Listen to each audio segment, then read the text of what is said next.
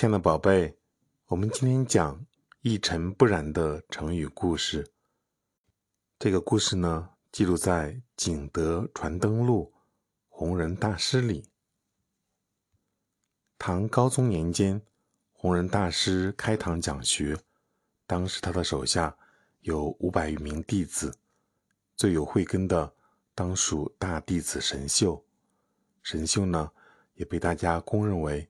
禅宗的衣钵继承人。话说有一年，弘仁大师召集众僧，要求每人做一记，以便了解个人的道行深浅。神秀悟道颇深，当即在寺院的廊壁上题了一首偈诗：“身是菩提树，心如明镜台，时时勤拂拭。”勿使惹尘埃。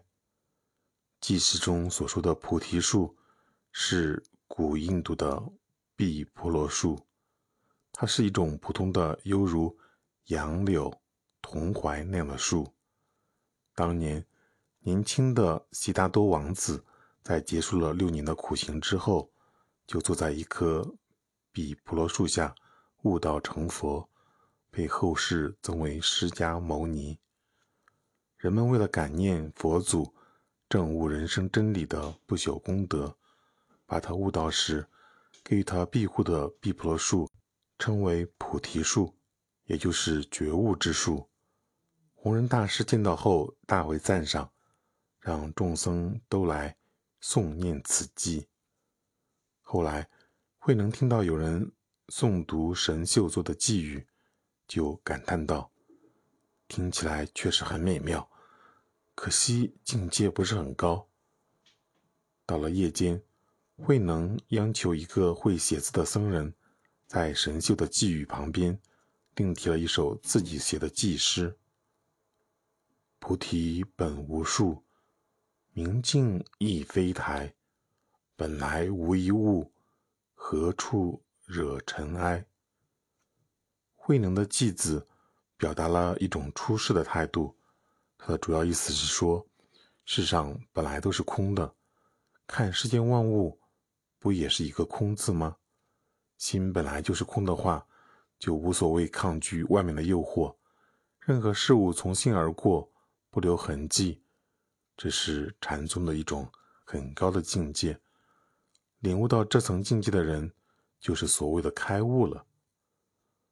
弘仁大师看到这个偈子后。问身边的人是谁写的？当他听说是慧能后，就命人将他叫来，当众批评慧能：“你写的乱七八糟，简直是胡言乱语。”说完，亲自擦掉了这首祭诗，然后呢，在慧能的头上打了三下，转身就走了。众僧之中呢，只有慧能能明白。五世祖弘仁大师的真意。这天晚上三更时分，慧能来到了弘仁大师的禅房，在那里，弘仁大师向他讲解了佛教最重要的经典之一《金刚经》，并将衣钵传给了慧能。通过这个故事，我们学到什么道理呢？身是菩提树，心如明镜台，时时勤拂拭，勿使惹尘埃。神秀写的这首寄语呢，说的是要时刻照顾自己的心灵，通过不断修行来抗拒外面的诱惑。神秀呢，提倡的是一种入世的心态，强调要不断修行。慧能呢，写的是菩提本无树。明镜亦非台，本来无一物，何处惹尘埃？表达出出世的态度。当我们身处滚滚红尘之中，在形形色色的诱惑面前，如果能够做到真正的心无一物，这是多么高深的修养啊！